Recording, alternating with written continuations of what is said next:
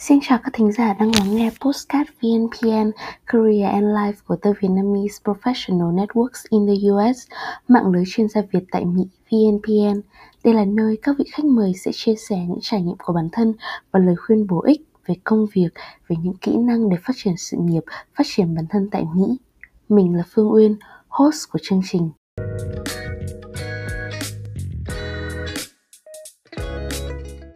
Trong podcast lần trước, khách mời của chúng ta, chị Ionah Hằng Nguyễn đã chia sẻ rất chi tiết về con đường nghề nghiệp, những thử thách, những cơ hội khi làm Senior Vendor Manager quản lý kinh doanh tại Amazon. Nếu bạn chưa nghe podcast 6 thì hãy kéo xuống phần comment vì chúng mình sẽ để link của podcast số 6 bên dưới để bạn có thể tìm hiểu kỹ hơn về con đường sự nghiệp của chị Hằng. Và như đã bật mí, podcast thứ 7 lần này sẽ tiếp nối câu chuyện của chị để chị Hằng chia sẻ thêm về những văn hóa sáng tạo, về những cái điều đặc biệt của Amazon đã truyền cảm hứng cho chị, cũng như là cái cách Amazon xây dựng hệ thống và vận hành doanh nghiệp của mình. Em chào chị Hằng, em rất là vui khi được gặp lại chị trong podcast thứ 7 lần này. Và như chị đã chia sẻ ở trong cuối podcast lần trước thì Amazon là một công ty tiên phong giúp cách mạng hóa về ngành bán lẻ cũng như là e-commerce, và bên cạnh đó thì Amazon cũng nổi tiếng với các sản phẩm công nghệ của mình như là Kindle này, Alexa này. Vậy thì em luôn luôn thắc mắc đó chính là điều gì đã giúp Amazon truyền cảm hứng cho rất nhiều nhân viên của mình và vận hành một hệ thống với hàng trăm nghìn nhân viên như vậy với tinh thần đổi mới không ngừng nghỉ để tạo ra những đột phá mỗi một ngày như thế ạ? Thì không biết là chị có thể chia sẻ cho em và các bạn thính giả được biết không ạ? Chào Uyên. Thứ nhất là chị cũng rất vui là được quay trở lại podcast thứ hai này để chia sẻ với các bạn về những kinh nghiệm và những quan sát của chị về công ty hiện tại là Amazon. Thì để trả lời câu hỏi của Uyên về văn hóa sáng tạo của Amazon, đúng không? Thì chị sẽ nói rất là khái quát thôi. Thì theo chị quan sát được, học hỏi được từ lúc tham gia vào công ty thì chị nhận thấy là Jeff Bezos thì nói chung là ông đã thực sự là đã xây dựng được cái nét văn hóa sáng tạo cho Amazon mà rất là bài bản, và chị nghĩ là ông ấy đã xây dựng từ những ngày đầu tiên trong những cái bức thư mà gửi shareholders, đúng không? Shareholder letters này, hay là về những cái leadership principle, hay là những cái mà về những cái cách xây dựng hệ thống cũng như là cách tư duy trong Amazon, thì Bezos đã rất là thông minh khi mà ông ấy truyền được, không chỉ là truyền được lửa cho nhân viên, mà ông ấy đã tạo ra được cái cách tư duy, cách xây dựng hệ thống mà nó hướng đến cái sự sáng tạo. Thì chị sẽ chia sẻ trước về cái mà gọi là ba cái gọi là big ideas ở Amazon để nó nền tảng để tạo ra cái văn hóa sáng tạo của công ty. Thì theo thứ tự quan trọng nhất thì sẽ là customer centricity, hai là invention, và ba là long term thinking. Thì cái customer centricity nghĩa là đơn giản nghĩa là lấy khách hàng làm trung tâm, đúng không? Thì ở đây nó là một cái điểm khác biệt và là cái quan trọng nhất đối với Amazon, đấy là động lực sáng tạo. Thì nó phải đến từ cái mong muốn được phục vụ khách hàng. Chính khách hàng nó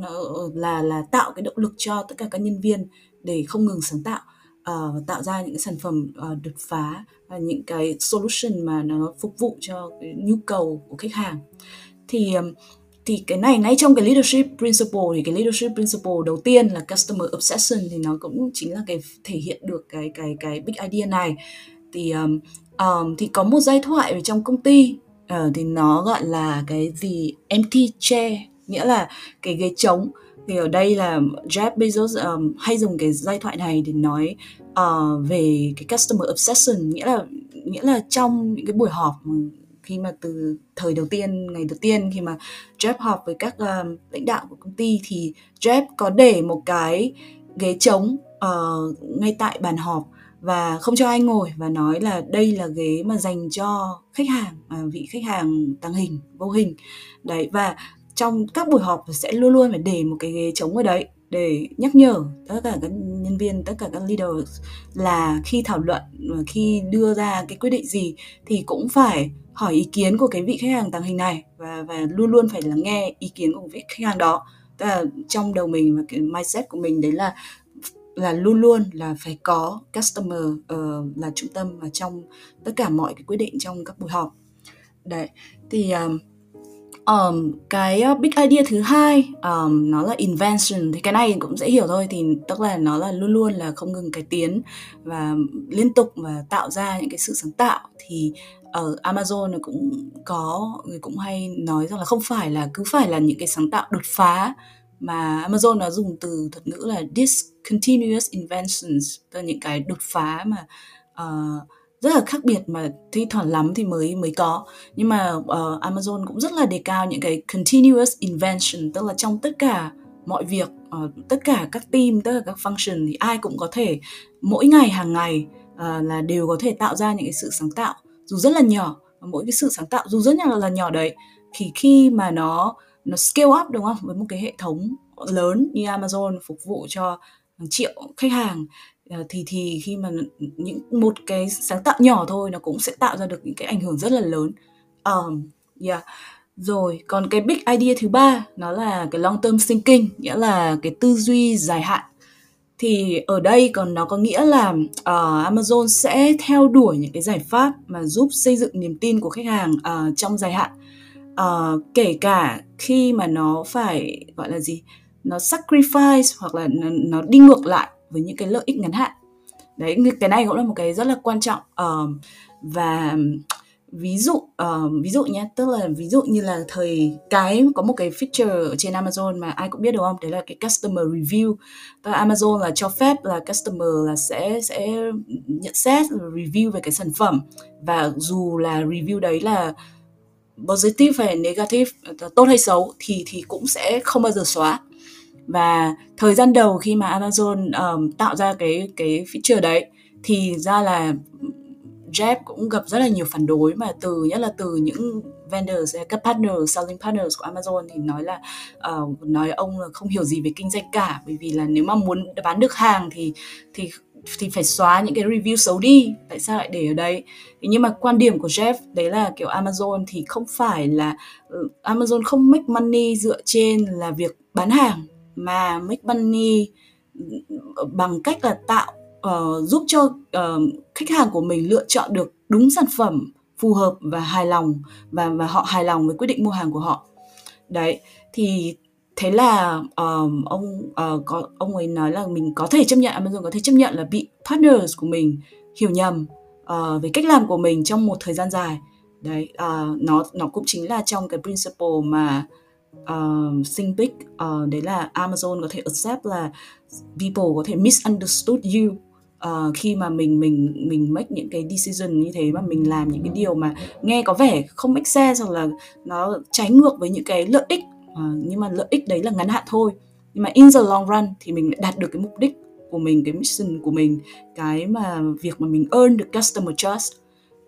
Và cái đấy mới chính là nó làm cho Amazon tồn tại được lâu dài, phát triển được rất là lớn mạnh sau này. Và thực ra cái mà customer reviews đấy thì đúng là sau này lại chính các sellers, các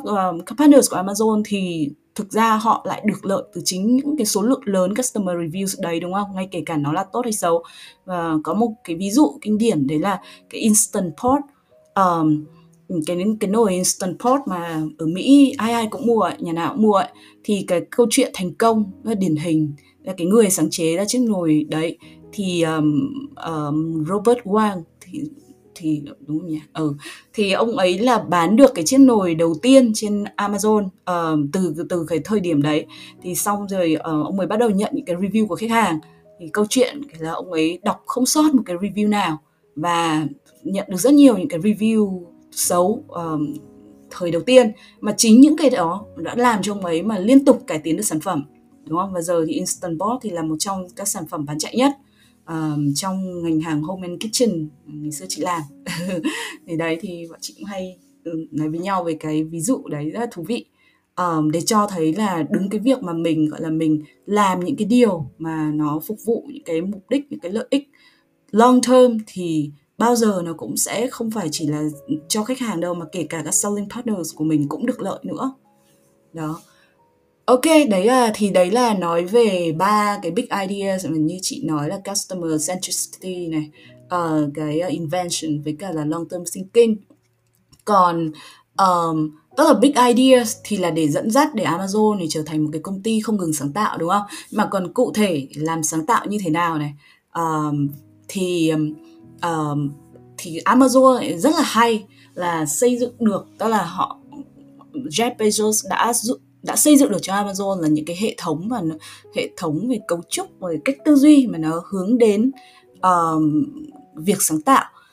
Thì ở trong Amazon nó có hai cái khái niệm như này mà chị vào chị được học và chị cảm thấy rất là amazing với chị luôn. Một đấy là mental model và hai là mechanism. Đấy thì mental model, nhất nói về mental model là dịch sang tiếng Việt chắc là gọi nôm na là cách tư duy hoặc là phương pháp luận hoặc là gọi là gì framework để mình đưa ra quyết định. Đấy thì những cái mental model nổi tiếng ở trong Amazon, đúng không? Thì ví dụ như là leadership principle nó là một thể loại mental model này, hay là cái mà chắc rất là nhiều người biết đến, đấy là cái Amazon flywheel. Chị nhớ chương dịch ra tiếng Việt là bánh đà hay là cái gì, hay là vòng quay tăng trưởng hay là cái gì đấy. Nhưng mà nôm na thì cái flywheel đấy thì nó giống như là nó là một cái strategy của công ty. Thì nó về cơ bản thì nó sẽ là nó nói về cái việc là những cái yếu tố nào để nó tạo động lực để giúp cho cái bánh đà, cái vòng quay đấy mà một khi nó đã bắt đầu quay thì nó sẽ phát triển, nó sẽ liên tục quay và nó mỗi lúc nó càng tạo được cái động lực của riêng của mình, và từ đó mà nó tăng tốc, nó nhanh hơn. Thì những cái component đấy nó liên quan tới nhau và nó giúp cho cái bánh đà nó chuyển động. Thì trong đấy có những cái như là nó nói về cái customer experience này, và nó nói đến những cái như là khi mà ok là Amazon thì sẽ theo đuổi những cái chính sách mà thứ nhất là rất là quan tâm, mà lần trước chị có nói đến như kiểu là selection rồi là pricing rồi convenience, đúng không? Đấy thì đó cũng là một trong số những yếu tố mà nó tạo ra cái sự chuyển động cho cái bánh đà. Thì nôm na là ví dụ như là mình có thể hiểu là khi mà Amazon mà có thể tạo ra gọi là provide được cái giá mà thấp hơn cho nhiều khách hàng hơn thì nó sẽ thu hút được nhiều khách hàng, thì đồng thời là nó lại thu hút được nhiều người bán hơn, đúng không? Và khi mà có được nhiều người bán tham gia vào cái platform và cái marketplace hơn thì nó lại làm cho cái selection, tức là cái số lượng, khối lượng hàng hóa nó càng nhiều hơn, và Amazon trở thành một cái gì everything store. Và khi mà hàng hóa càng nhiều hơn thì cũng nó giúp là giảm cái chi phí cho Amazon, và Amazon lại tiếp tục lại có thể lại giảm được cái giá bán cho khách hàng. Thì đấy nó cứ vòng quay, nó cứ lặp lại như thế, và từ đó nó lại càng dẫn tới là cái customer experience better và có thêm nhiều khách hàng. Thì cái Amazon flywheel này nó là một cái mental model mà rất là hay, và bọn chị là thường xuyên mà được học trong các buổi training là rất là hay được kiểu nhắc lại, gợi nhớ lại về cái flywheel này, và để ứng dụng cho những cái chiến lược và những cái plan khi mà mình cần phải đưa ra quyết định. Một cái mental model nữa cũng khá thú vị, đấy là Jeff Bezos là có phân biệt hai cái decisions, hai thể loại decision mà cần ra quyết định. Thì nó là, một là one way door, hai là two way door. Thì cái one way door nghĩa là những cái quyết định mà không thể làm lại, không thể undo, mà những quyết định này nó có thể tạo ra những cái hậu quả nghiêm trọng và khó khắc phục. Đấy, ví dụ như là công việc của chị ngày xưa làm vendor manager, đúng không? Thì mình negotiate những cái terms mà trong những cái hợp đồng chẳng hạn, thì nó sẽ lock cho cả 1 năm. Thì thành ra đấy là những cái quyết định quan trọng mà mình sẽ cần phải suy nghĩ và phân tích kỹ, phải negotiate, rất là mất thời gian với vendors chẳng hạn. Hay là đối với làm sản phẩm nhá, thì cái việc giả sử là mình cho ra đời một cái device nào đấy, đúng không? Thì cái việc mình lựa chọn là platform nào hoặc là cái chipset nào cho cái device đấy, thì nó cũng là những cái quyết định mà one way door, tức là nó rất là khó để khắc phục. Một khi đã làm rồi thì không rất là khó để quay lại vì nó ảnh hưởng tới nào là hardware, software, legal hay là cả operation nữa. Đấy, nên là rất là khó, nên những cái quyết định đấy phải cực kỳ cần rất là nhiều suy nghĩ và phân tích. Nhưng mà có những cái two-way decisions thì lại là những quyết định mà có thể làm lại, có thể undo, sửa đổi, và nó cái việc sửa đổi đấy có thể làm rất là nhanh chóng mà không gây ra được cái hậu quả nghiêm trọng trong thời gian dài. Đấy, thì nó giống như vì sao lại two-way door, vì là ý nghĩa đơn giản là bước qua khỏi cánh cửa thì quay đầu lại được. Đấy, thế nên nó là two-way door. Thì Amazon nó tạo ra được những cái cơ chế mà nó khuyến khích cho nhân viên và gọi là empower nhân viên để có thể đưa ra được những cái quyết định two-way door này trong thời gian ngắn nhất có thể. Đấy, ví dụ nó đơn giản như là thay đổi một cái feature của sản phẩm hoặc là trên một cái trang nào đó trên Amazon.com thì bọn chị là có rất nhiều khả năng mà có những cái self-service tool để bọn chị có thể tự turn on, turn off những cái product hay là một số những cái feature mà thay đổi được ngay trong tích tắc. Thì đấy, đó là những cái mà two-way door đó thì nó rất là thú vị. Và đấy, khi mà mình mà make decision ấy thì mình phải luôn luôn mình suy nghĩ trong đầu là ok, đánh giá là đây là one-way door hay two-way door. Và nếu là two-way door thì mình sẽ cần phải bias fraction và mình lập tức là mình có thể làm được ngay, ra quyết định ngay. Còn one-way door thì mình bắt buộc là mình phải take time, mình phải nghiên cứu kỹ hơn, phải tham khảo từ rất là nhiều người, nhiều bên, stakeholders để mình make cái decision đấy nó cẩn thận hơn. Ok, rồi đấy là về mental model. Còn cái thứ hai mà nãy chị chia sẻ đấy là mình có mental model và có mechanism, đúng không? Nó là hai cái rất là quan trọng để nó tạo ra được cái hệ thống sáng tạo của Amazon. Thì cái mechanism, ở mechanism thì chính xác là dịch ra nó sẽ là kiểu là cơ chế hoặc là hệ thống đấy. Tức là như là mình có cái tư duy mental model rồi, nhưng mà mình sẽ có cái hệ thống để mình gọi là triển khai những cái cách tư duy đấy, đúng không? Thì mechanism nó giống như là những cái cách thức vận hành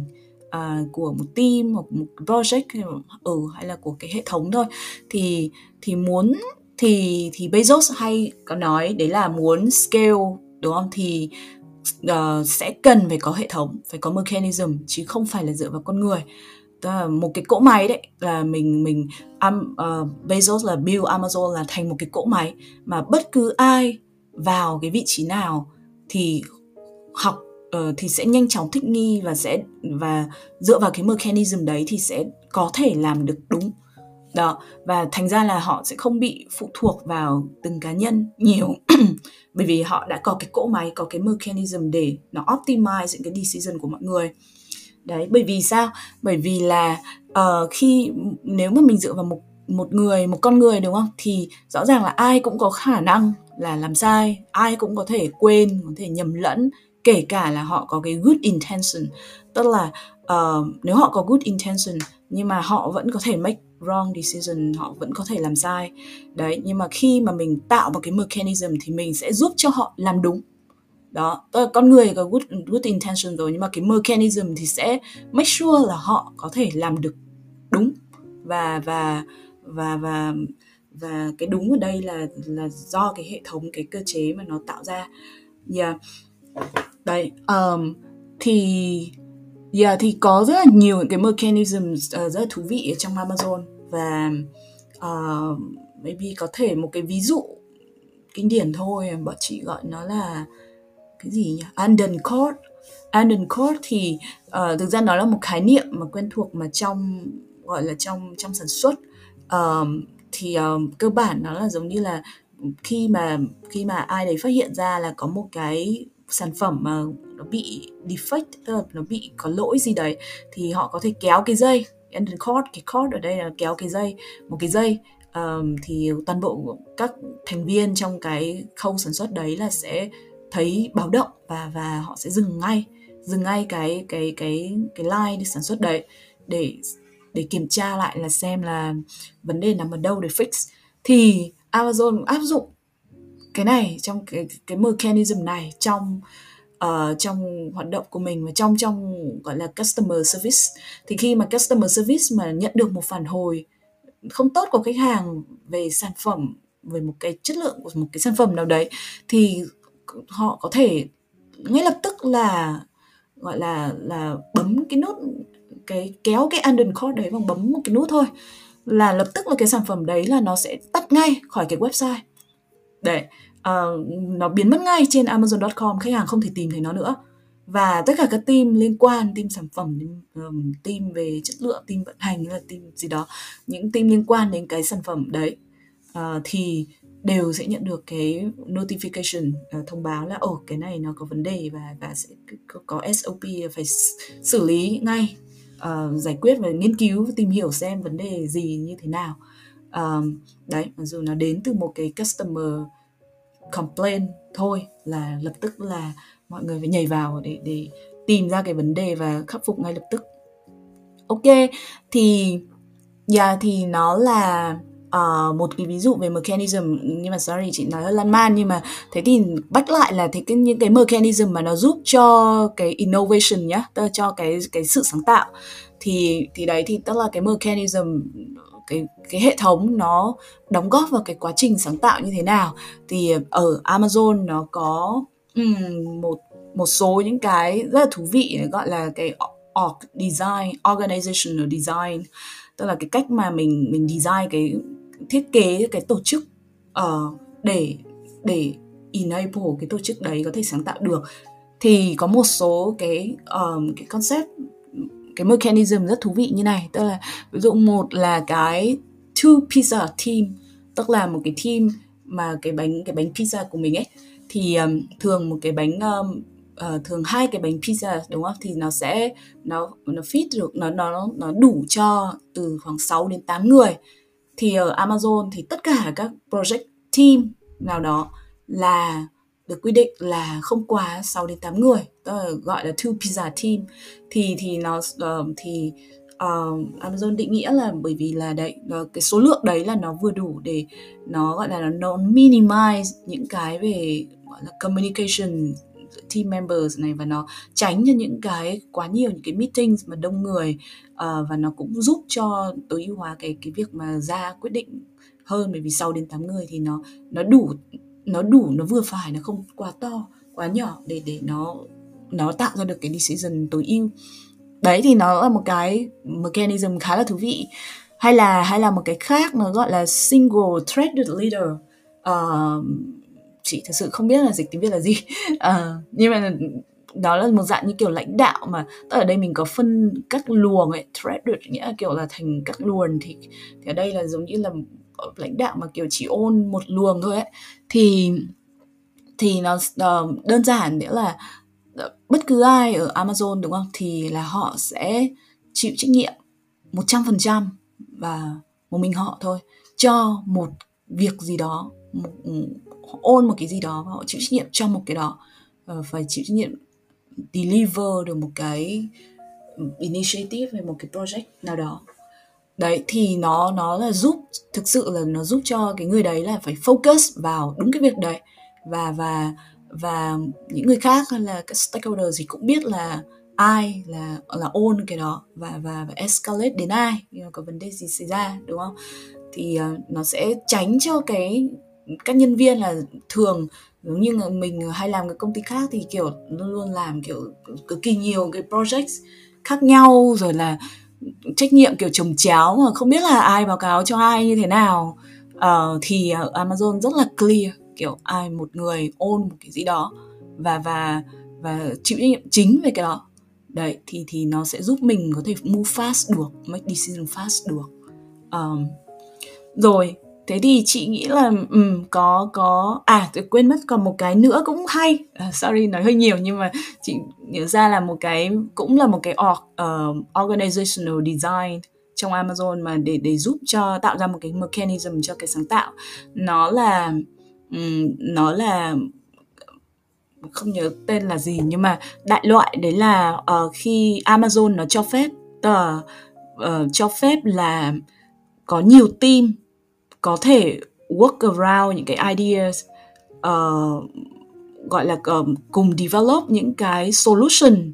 cho một cái problem cùng một lúc. Tại ví dụ như là từ một cái problem thì mình có thể có alternative solution, có khoảng 2-3 cái ideas. Thì Amazon cho phép là mỗi team nào mà họ tập trung vào làm cái idea nào thì họ thì cho phép là 2-3 ideas có thể work cùng một lúc. Đấy, nhưng mà sau đó nó sẽ eliminate duplication. Đấy, bởi vì tại sao nó lại làm như thế? Tức là nó sẽ muốn là nó sẽ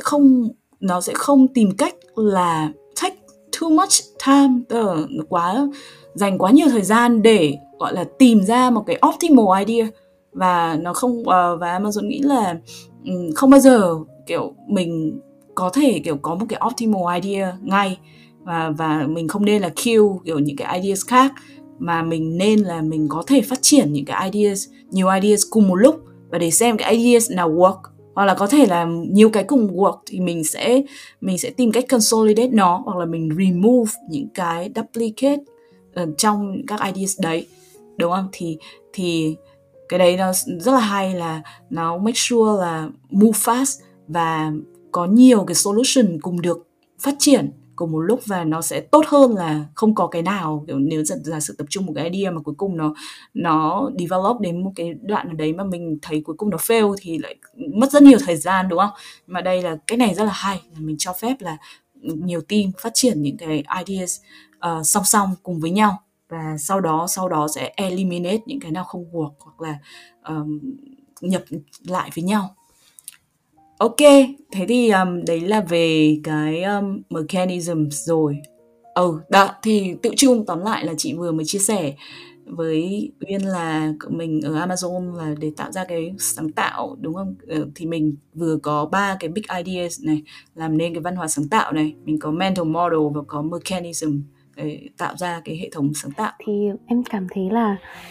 cái này mới chỉ là một phần ở trong cái văn hóa sáng tạo, cái cách xây dựng hệ thống và tư duy mà chị Hằng chia sẻ thôi. Bởi vì em nghĩ là như chị Hằng nói với em đợt trước là mình còn rất nhiều những cái mental model hay là những cái mechanism mà chị đang học và đang tìm hiểu hàng ngày. Và theo như những cái chị chia sẻ ấy, thì em cũng nhận ra rằng là Amazon là một cỗ máy khổng lồ, và như chị nói là cái cách Amazon xây dựng hệ thống ấy là để ai trong cái cỗ máy đấy cũng có thể đóng góp được một phần để vận hành hệ thống với cách hoàn hảo và tối ưu nhất, để cho cái quá trình đó có thể đạt được những cái hiệu quả nhất định. Và trong bất kỳ một cái quyết định nào hay là bất kỳ một cái sáng tạo đột phá nào thì Amazon luôn luôn đặt trải nghiệm khách hàng lên hàng đầu, cũng như là hướng tới sự hài lòng của khách hàng. Và còn một điều nữa là em thấy đó chính là qua cái cách chị chia sẻ, những cái câu chuyện mà chị chia sẻ ấy, thì Amazon luôn có những cái nguyên tắc vận hành và có những cái cơ chế để mọi người follow theo đúng những cái điều đó, để khi mà vô Amazon làm việc rồi thì em cảm thấy là cái tài sản quý giá nhất để cho mỗi một nhân viên có thể là tự tích lũy kiến thức và tiếp thu cho bản thân mình ạ. Đó chính là học cái cách tư duy và cách làm việc của Amazon, để hiểu được tại sao Amazon có thể trở thành cái công ty đứng đầu thế giới. Thì chị Hằng mới chia sẻ một phần của cái văn hóa làm việc thôi mà em đã cảm thấy có rất nhiều thứ mà khiến em phải wow, it's amazing ấy. Vì em chưa bao giờ nghe thấy những cái văn hóa làm việc hay là cái cách tư duy, cách xây dựng hệ thống đó ở các công ty khác. Vậy thì em không biết là những cái chị chia sẻ thì nó đang áp dụng vào một cái, nó gọi là cái gì nhỉ, vào công ty nói chung, tức là áp dụng ở một cái level lớn. Vậy thì nếu mà chia xuống thành cái level là team product manager của chị, thì chị có thể chia sẻ cụ thể một hoặc là một vài ví dụ mà chị đã và đang áp dụng cái cách tư duy, cách xây dựng hệ thống Amazon cho công việc của chị hàng ngày không ạ? Nếu mà gọi là vào trong công việc của một product manager, đúng không? Thì cũng chia sẻ với Uyên là thế thì cũng theo hai cái là mental model với cả mechanism nhá. Thì đối với công việc của team PM của bọn chị á, thì cái mental model, chị nghĩ một cái mental model mà cực kỳ quan trọng ở đây, mà PM nào cũng phải học và cũng phải rất là thấm nhuần và áp dụng trong công việc ấy. Đấy là cái working backwards. Thì cái working backwards thì theo chị hiểu tức là mình sẽ start từ, mình không đi từ A đến Z, đến Z mà mình đi từ Z đến A, đúng không? Đấy, thì cái working backwards nghĩa là mình sẽ ở đây, ở trong Amazon, ở đây cái mental model ở đây là mình sẽ start với cái final result, tức là với cái kết quả cuối cùng dành cho customer, tức là cái trải nghiệm cuối cùng mà customer có được với cái sản phẩm, với cái giải pháp của mình, với cái experience mà mình muốn customer sẽ có. Và mình đi từ đó và back lại là ok, thế để đạt được cái end result đó, để đạt được cái customer experience đấy thì mình sẽ cần cái gì, mình sẽ phải build cái gì, mình làm như thế nào. Thì working backwards nó là như thế. Đấy, thì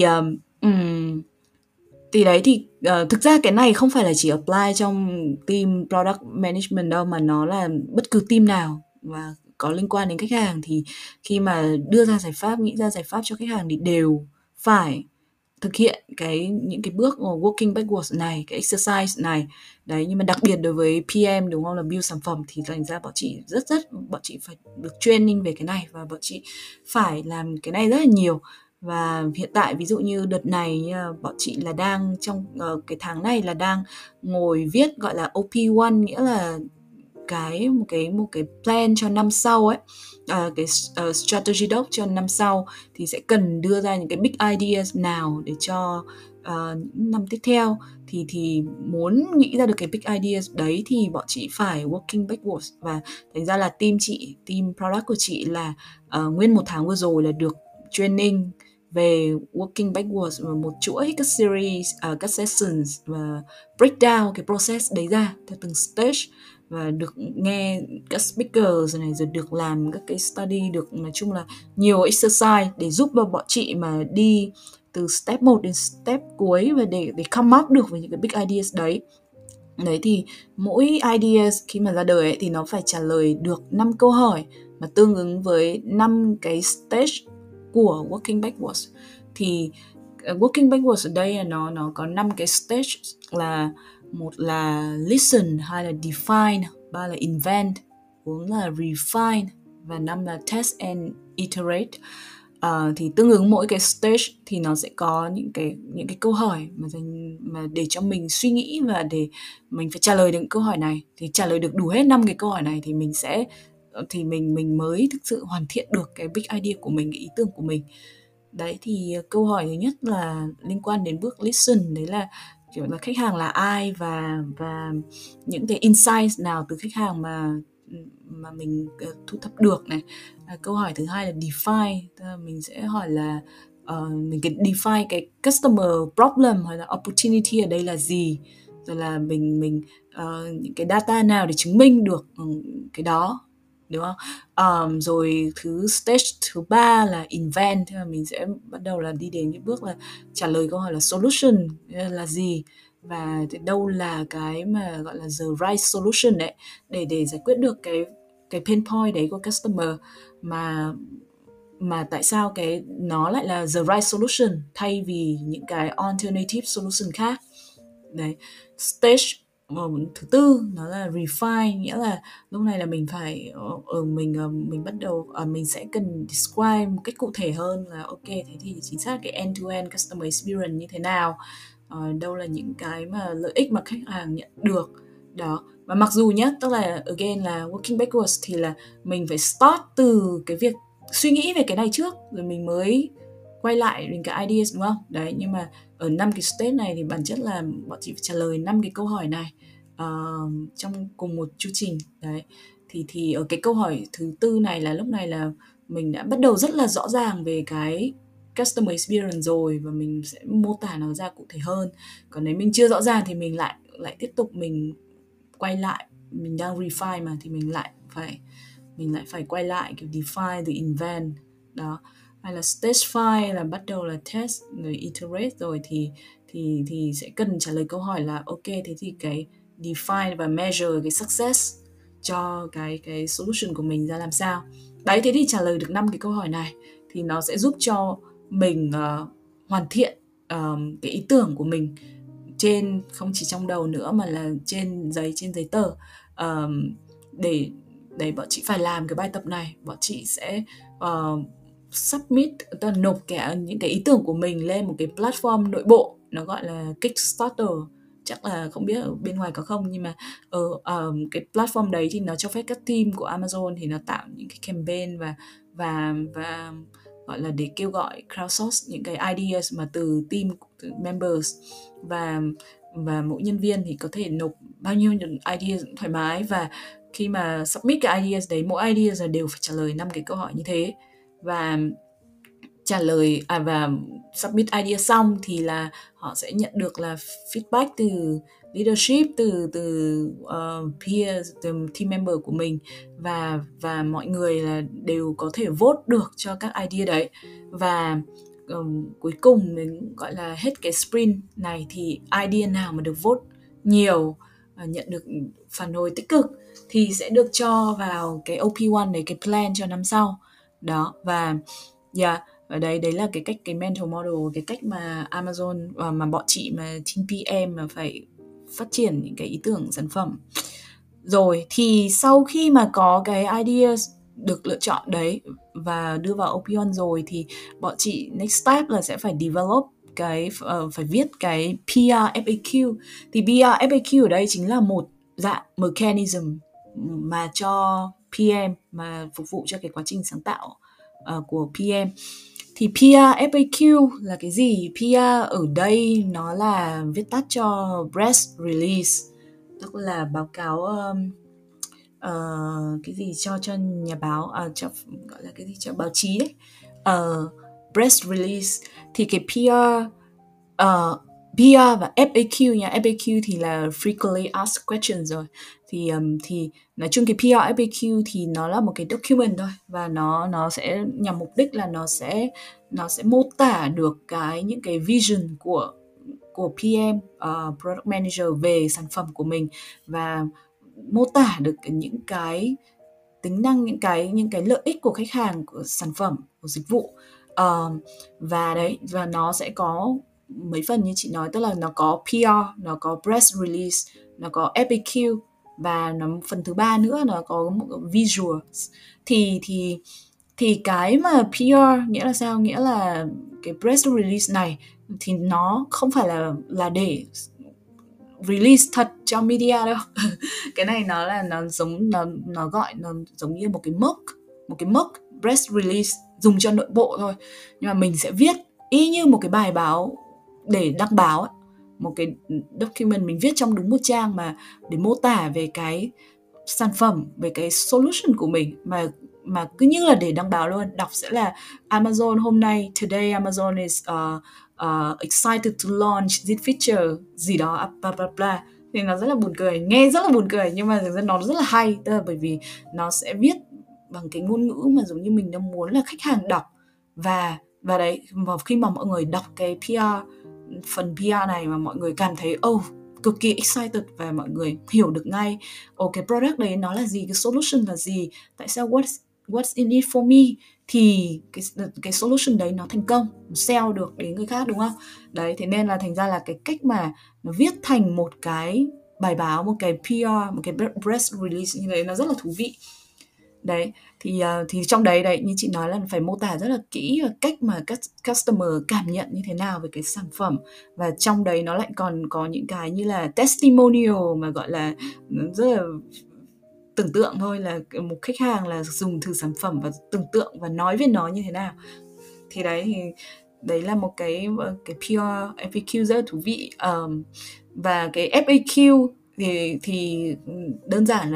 nó liệt kê tất cả câu hỏi mà báo chí có thể hỏi, mà audience của mình có thể hỏi, stakeholders của mình có thể hỏi, không phải chỉ là khách hàng mà cả các internal stakeholder nữa, thì hỏi về cái solution này, về cái sản phẩm này. Ví dụ như khách hàng có thể hỏi những câu như kiểu là giá cả như nào, rồi là nếu tôi sử dụng mà tôi đổi ý thì trả lại được không, hay là gì đó tùy.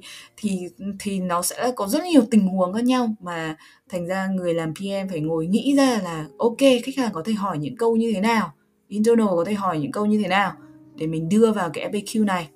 Đấy, và y hệt như style báo chí luôn. đó. Và visual cái thứ ba thì là visual ở đây nghĩa là đơn giản là những cái chart hay là để minh họa cái wireframe cho cái sản phẩm, để hình ảnh để người ta nhìn thấy rõ được, hoặc là customer story để mọi người nhìn thấy được cái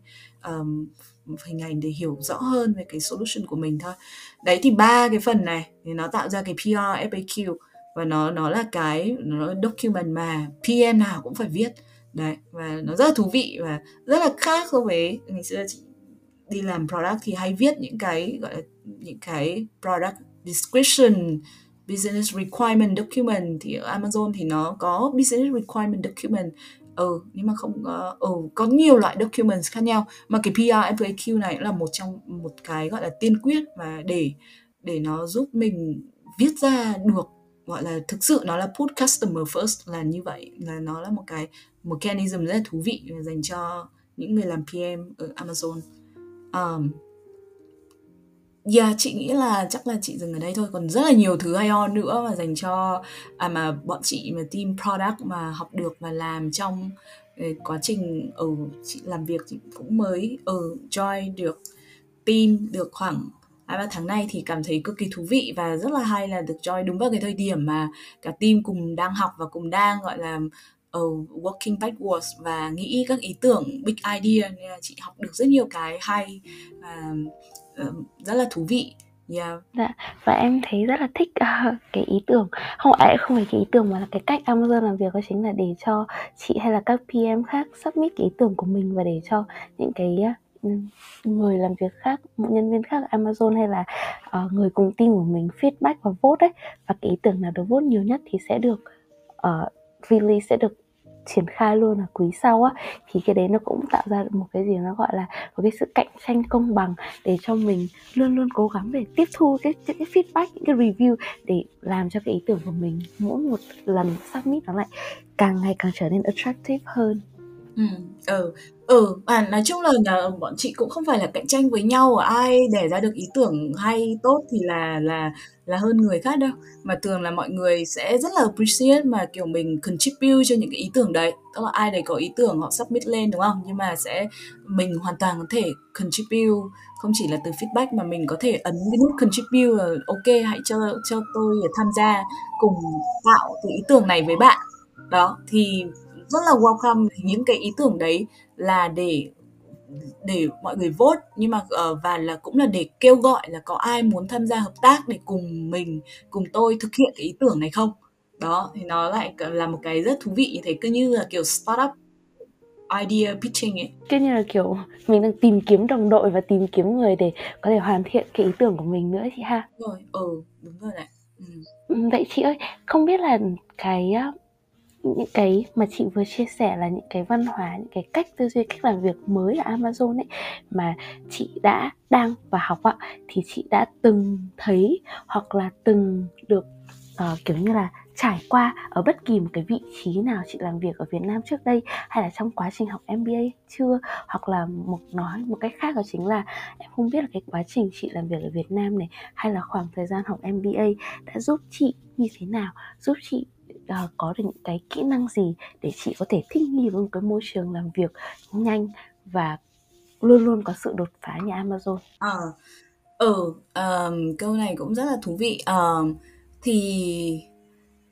nói chung là hồi mà chị ở Việt Nam thì chị cũng làm khá là nhiều job khác nhau, thì chị nghĩ là chị appreciate nhất là thời gian mà lúc mà chị làm cho Momo, thì bởi vì Momo tức là ví điện tử Momo ấy thì là một startup mà thì Momo cũng nó rất là hay. Thì có những điểm của Momo mà chị thấy khá là tương đồng với Amazon, bởi vì cùng là startup đúng không, thì cái customer obsession chị nhìn thấy được ở Momo,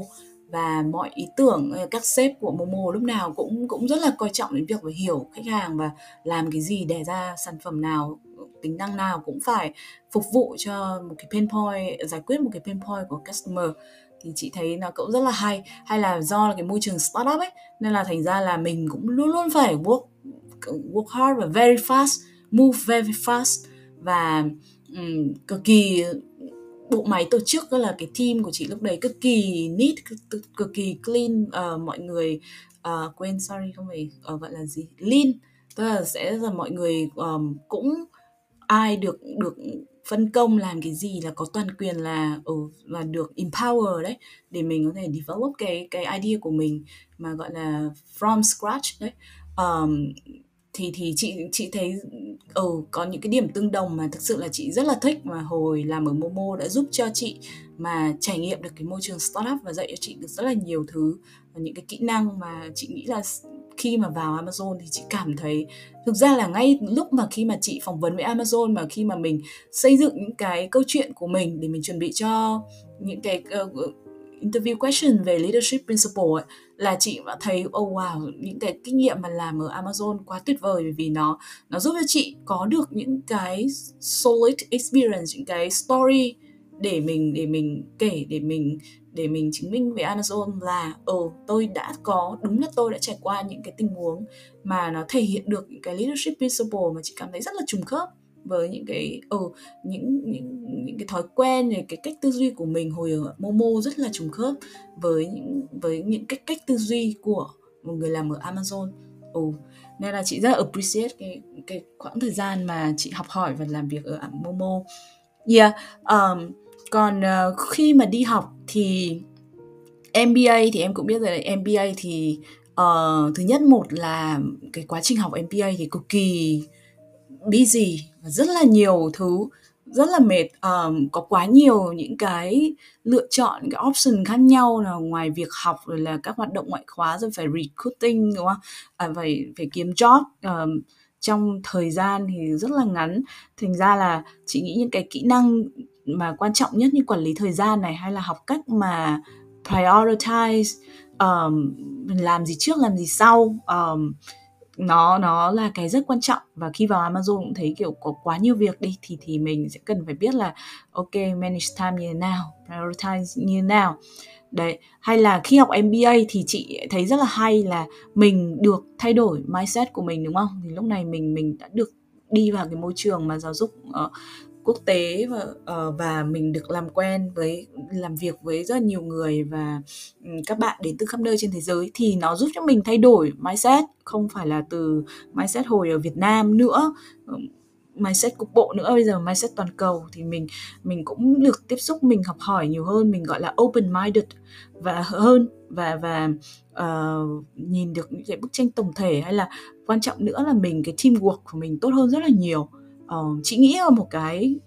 cái mà chị cảm thấy thực sự là mình thay đổi nhiều đấy là cái teamwork. Mà lúc mà khi còn làm ở Việt Nam mình cứ nghĩ là teamwork skill của mình rất tốt, nhưng thực ra không phải. Đến khi sang bên này kiểu làm việc cùng với các bạn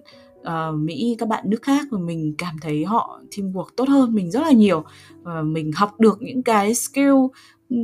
dù rất nhỏ mà mình cứ nghĩ ngày trước mình cứ nghĩ là nó không quan trọng, hoặc là mình giỏi rồi, nhưng mà xong rồi sang mới thấy là các bạn giỏi quá, như là cái cách mà give feedback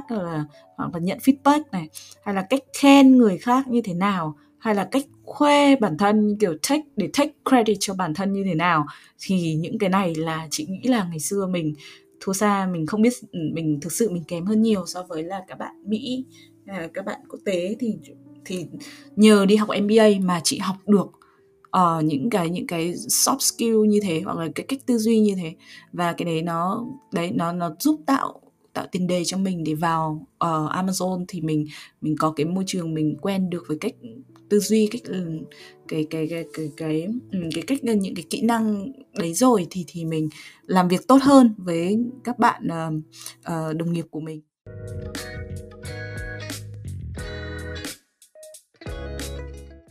Dạ, như chị Hằng vừa chia sẻ, đó chính là cái khoảng thời gian học MBA thì đã giúp chị tích lũy được rất nhiều kỹ năng teamwork với các bạn đồng trang lứa của mình, cũng như là khi mà chị làm việc tại Momo, một startup ở Việt Nam, thì nó giúp cho chị có những cái câu chuyện, có những cái trải nghiệm về cách phát triển sản phẩm, làm sao để tập trung vào sự hài lòng của khách hàng, và điều đó thì giúp chị rất là nhiều trong khoảng thời gian mà chị thích nghi với môi trường làm việc mới tại Amazon. Vậy thì em thấy là khi mà chị Hằng bắt đầu làm việc tại Amazon ấy, chị không chỉ dành thời gian để hoàn thành công việc hàng ngày của mình, cũng như là có một cái khoảng thời gian để cho bản thân thích nghi với cái sự năng suất, với cái sự đột phá những cái bước tiến mới của Amazon và học được cách tư duy này, văn hóa làm việc và cách xây dựng hệ thống của Amazon.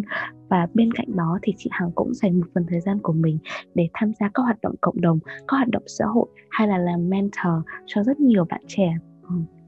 các bạn Việt Nam đang học tập và làm việc tại Mỹ khác. Thì em không biết là chị Hằng có bí quyết gì để có thể cân bằng giữa công việc và cuộc sống, để một ngày của chị có thể làm được rất nhiều việc như vậy không ạ? Cảm ơn câu hỏi của Uyên. Thì chị nghĩ là thực ra là chị cũng không phải là có bí quyết gì đặc biệt. Thì những cái mà những việc mà như Uyên nói, làm những hoạt động xã hội hay là làm mentor cho các bạn, thì chị nghĩ là nó đơn giản là bởi vì nó là sở thích của chị thôi. Hoặc có thể nói là nó là đam mê của chị. Thì do là thực ra là chị đã quen với cái việc mà làm việc chăm chỉ, đúng không? Là từ rất là lâu rồi, là từ lúc bắt đầu đi làm ở Việt Nam là hầu như bất cứ lúc nào hồi ở Việt Nam là chị cũng đã luôn là vừa đi làm full time và vừa support, hỗ trợ cho một tổ chức phi lợi nhuận nào đấy. Thì ngày xưa thì chị làm U Sky như chị kể với Uyên này đấy, hay là các hoạt động về sinh viên hay để chị cũng làm support cho một startup hub để xây dựng kiểu cộng đồng startup ở Việt Nam. Thì tất cả những cái hoạt động về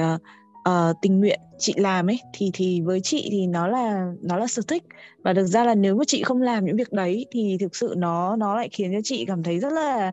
mệt mỏi và buồn chán. Nếu mà cả ngày chỉ có đi làm xong rồi về nghỉ ngơi thôi thì nó không còn gì thú vị nữa. Và chính những cái hoạt động mà nó gọi là những cái sở thích mà tham gia vào các hoạt động cộng đồng thì nó giúp cho chị balance, và nó giúp cho chị có được những cái niềm vui kiểu được giúp đỡ mọi người, được tham gia vào team này team kia. Nói chung là chỉ cần được gặp gỡ mọi người, nói chuyện với mọi người là chị thấy vui rồi. Đấy thì đấy, thì hiện tại thì đúng là như Uyên nói, thì chị cũng có tham gia một số các tổ chức khác, ví dụ như là ở Mỹ thì ví dụ như là cộng đồng của các bạn MBA này, hay là nhóm VietSpark mà do chị và một số bạn thành lập và vẫn đang hoạt động. Thì các tổ chức đấy thì chị đều cảm thấy rất là thích, bởi vì là những cái ý nghĩa và những cái thành quả mà mình làm được, mỗi cái hành động, mỗi cái hoạt động và những cái sự kiện mà mình tổ chức cho các tổ chức này thì nó đều helpful với mọi người, đều giúp được các bạn trong việc là tìm job này, hay là kết nối với các bạn khác trong cộng đồng và giúp cho xây dựng cho cộng đồng nó vững mạnh hơn. Thì chị nghĩ là tất cả những việc đấy là nó có ý nghĩa, và khi mà mình làm những cái gì đấy mà khiến cho mình có cảm giác có ý nghĩa ấy, thì nó tự bơm cho mình một cái nguồn năng lượng, đúng không? Thì đó là cái lý do mà chị rất là thích, rất là hứng thú để tham gia những hoạt động cộng đồng này bên ngoài công việc full time của chị. Thứ nhất thì nó là cái niềm đam mê, là cái sở thích của chị là một này. Và cái thứ hai nữa đấy là nếu mà hỏi là làm thế nào để gọi là trong một ngày mà mình có thể làm được nhiều việc khác nhau, thì chị nghĩ là cái kỹ năng mà quản lý thời gian cũng như là cái tính self-discipline, tính kỷ luật của bản thân ấy, là nó rất là quan trọng. Và chị thì là một người rất là, chị nghĩ là tương đối well organized về thời gian, về khi lập kế hoạch về trong ngày hay là lập kế hoạch trong tuần. Chị rất thích lập kế hoạch, và chị kiểu luôn là lên những kế hoạch từ dài hạn kiểu 30 năm, 10 năm, 1 năm cho đến ngắn hạn, kiểu tháng này, tuần này làm gì, rồi ngày hôm nay cần phải làm cái gì. Thì chị thường là đều có những cái kế hoạch cụ thể và cố gắng là mình triển khai những kế hoạch đấy để mình đạt được những get the list done vào cuối ngày đấy. Thì chị nghĩ là chị cũng đã phải train bản thân mình rất là nhiều để mình mới đạt được cái mức độ mà kỷ luật nhất định. Và mình không bị gọi là trì hoãn, bị giống như là lười, hay là bị kiểu thỉnh thoảng lại cảm giác tụt mood rồi không muốn làm hay gì đó. Thì thường là chị sẽ cố gắng gọi là bias for action ấy, giống như Amazon leadership principle ấy, là việc gì mà chị cảm thấy là có thể làm được ngay, hoàn thành ngay, hay ví dụ như ai hỏi mình, nhờ mình cái gì mà mình có thể giúp được mà trong vòng 1 phút, 2 phút, như kiểu là submit một cái referral hay là kiểu chia sẻ một cái resume gì đó thì mình làm được luôn, thì chị sẽ respond, trả lời bạn đấy ngay. Nên là thường mọi người sẽ thấy chị reply kiểu tin nhắn rất là nhanh. Thì chị nghĩ là cũng là một cái điểm của chị. Nhưng mà đấy thì chị sẽ dành những cái thời gian trong một ngày để chị tập trung vào cái việc gọi là mình có những ý tưởng về việc suy nghĩ về long term plan cũng như là short term plan của mình, và dành những khoảng thời gian để mình chỉ để suy nghĩ về gọi là cần những cái ý tưởng mới cho cả công việc hay cho những cái dự án của mình. Thì những thời gian đó thì chị cũng không có lên, không có connect vào social media, mà chị chỉ dành thời gian để ngồi để nghĩ thôi. Bạn chị mà kiểu từng ở nhà chị hay bảo rằng là chị có những lúc kiểu ngồi nhìn trời, nhìn mây, nhìn ra cửa sổ nửa tiếng đồng hồ, 1 tiếng đồng hồ chả hiểu đang làm cái gì. Thì thực ra những lúc đấy là chị thường là sẽ là self reflect, hoặc là dành thời gian để mình chỉ để suy nghĩ. Đó thì đấy thì đó cũng là một trong những cái bí quyết, những cái cách để mà giúp chị gọi là phân bổ những cái quãng thời gian trong ngày và để làm những cái việc mà lúc nào mình productive, mình để dành cho cái việc mình suy nghĩ, hay là những lúc nào mà mình cần get the list done chẳng hạn, thì mình sẽ chia phân bổ cái thời gian nên là hợp lý. Dạ vâng ạ, em cảm ơn chia sẻ của chị Hằng ạ. Thì như chị đã nói, đó chính là cái bí quyết thứ nhất để chị giúp chị cân bằng giữa cuộc sống và các cái hoạt động là giúp đỡ cộng đồng của chị, hay là chị đi làm mentor cho các thế hệ đàn em ấy, là bởi vì đối với chị, khi mà làm việc có thể giúp đỡ người khác thì cái điều đấy sẽ mang lại một nguồn năng lượng tích cực cho chị. Và đó là lý do mà khi em trò chuyện với chị Hằng thì em luôn luôn cảm nhận được có một cái năng lượng của chị truyền cho em. Và em nghĩ là chị cũng đang truyền những cái năng lượng tích cực đấy cho các bạn thính giả đang nghe podcast của mình. Và ngoài ra như chị có nhấn mạnh, đó chính là cái khả năng sắp xếp thời gian và không trì hoãn của mình. Bởi vì em có xác nhận là chị Hằng reply rất là nhanh Messenger của em nha. Và điều đó giúp cho em nhớ đến một cái quy tắc không trì hoãn, có nghĩa là cái việc nào mà mình có thể làm việc làm dưới 2 phút ấy, thì mình sẽ xử lý nó ngay, chứ mình sẽ không trì hoãn là ôi mình sẽ để tới ngày mai hoặc ngày kia mới làm. Thì như vậy nó sẽ mình sẽ bị quên mất, hoặc là mình sẽ kiểu bị trì hoãn nó khá là lâu ấy. Thì em thấy đấy cũng là một cái gọi chiến lược quản lý thời gian rất là hay của chị. Vậy thì em không biết là với những cái cộng đồng mà chị tham gia, hoặc là những cái tổ chức mà chị hiện tại đang làm key core member ấy, thì liệu chị có một cái kế hoạch nào trong mùa hè này hoặc là trong một vài tháng tới mà chị cũng như là các tổ chức của chị đang ấp ủ không ạ? Thì hiện tại chị cũng xin bật mí là chị cũng đang support là hội Mỹ, tổ chức chương trình Vòng Tay Nước Mỹ thì rất là thú vị. Nó là cái sự kiện 10 năm, đánh dấu 10 năm của Vòng Tay Nước Mỹ. Thì mọi người cứ chú ý là trong thời gian tới chắc là sẽ rất là sớm thôi, sẽ được nghe thông báo về chương trình đấy. Thì chị nghĩ đó là một sự kiện rất là hoành tráng và rất là hay. Còn ngoài ra thì thứ hai nữa, đấy là tổ chức VietSpark của chị thì cũng đang ấp ủ là làm một cái tech summit, tức là như kiểu là một cái sự kiện offline 2 ngày dành cho các bạn và đang làm trong tech, và các bạn mà muốn tìm hiểu về lĩnh vực về tech industry, mà muốn vào làm trong các công ty tech, thì bọn chị đang partner với SVPS là hội Seattle Vietnamese Professionals Students. Thì hai bên là cùng làm với nhau để đang chuẩn bị rất là ráo riết cho sự kiện này. Thì hứa hẹn nó cũng sẽ là một sự kiện rất là thú vị, và trong 2 ngày đấy bọn chị sẽ có những hoạt động kiểu networking, rồi là tech company tour, hay là speaker panel gì đó, thì để chia sẻ về các chủ đề về tech, về business, về career. Thì hy vọng là nó cũng sẽ là một trong số những sự kiện có ý nghĩa và giúp ích được cho cộng đồng. Dạ, chị ơi, em có thể hỏi kỹ hơn là cái sự kiện Tech Summit của mình sẽ được diễn ra dự kiến là vào ngày bao nhiêu đến ngày bao nhiêu không ạ? Bởi vì em nghe chia sẻ này là em có khi phải book lịch, book vé máy bay để bay qua Seattle tham dự nha. Thì dự kiến sẽ là vào tuần giữa tháng 9, tuần thứ 2 và tuần thứ 3, cuối tuần thứ 2 và cuối tuần thứ 3 giữa tháng 9 thì bọn chị đang lên kế hoạch và chuẩn bị finalize thì chắc trong vòng khoảng 2-3 tuần nữa thì sẽ có thông báo chính thức ở trên hai trang chủ của hai bên. Cảm ơn Nguyên đã hỏi thăm về sự kiện nhé. Dạ, em cảm ơn chị ạ. Và thêm một cái nữa là như là chị Hằng vừa chia sẻ thì sự kiện Vòng Tay Nước Mỹ 10 sẽ được diễn ra sắp tới vào tháng 8 tại Washington DC và VNPN, tức là Vietnamese Professionals Network, là một trong những tổ chức thuộc Hội Thanh niên Sinh viên Việt Nam tại Hoa Kỳ sẽ đồng tổ chức sự kiện này, thì mọi người hãy cập nhật ở trên fanpage hoặc là website để biết thêm nhiều thông tin hơn nữa. Và em cảm ơn chị Hằng đã dành thời gian buổi tối hôm nay để chia sẻ thêm cho các bạn, cũng như là để cho em hiểu hơn về văn hóa làm việc tại Amazon này, những cái cách xây dựng hệ thống và những cái cách tư duy của Amazon. Như chị chia sẻ thì đối với em đấy là một điều rất là mới mà em chưa bao giờ được biết, hay là em chưa bao giờ có thể được đọc ở trên bất kỳ một cái bài báo gì ở trên Google ấy. Và điều đó để giúp em có thêm cái nhìn mới hơn về cái cách vận hành hệ thống của Amazon, và cũng như là chị Hằng chia sẻ về những cái hoạt động sắp tới của chị, những cái dự định sắp tới của các tổ chức chị tham gia, cũng như là cách chị cân bằng cuộc sống, thì đó cũng là một cái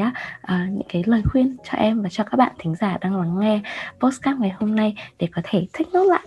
để áp dụng vào trong cuộc sống của mình. Thì em cảm ơn chị đã dành thời gian cho em và cho podcast VNPN Career and Life. Em rất là mong được gặp chị Hằng tại sự kiện Vòng Tay Nước Mỹ 10 fly tới đây ở DC ạ. Cảm ơn Nguyên nhé. Dạ, em cảm ơn chị ạ.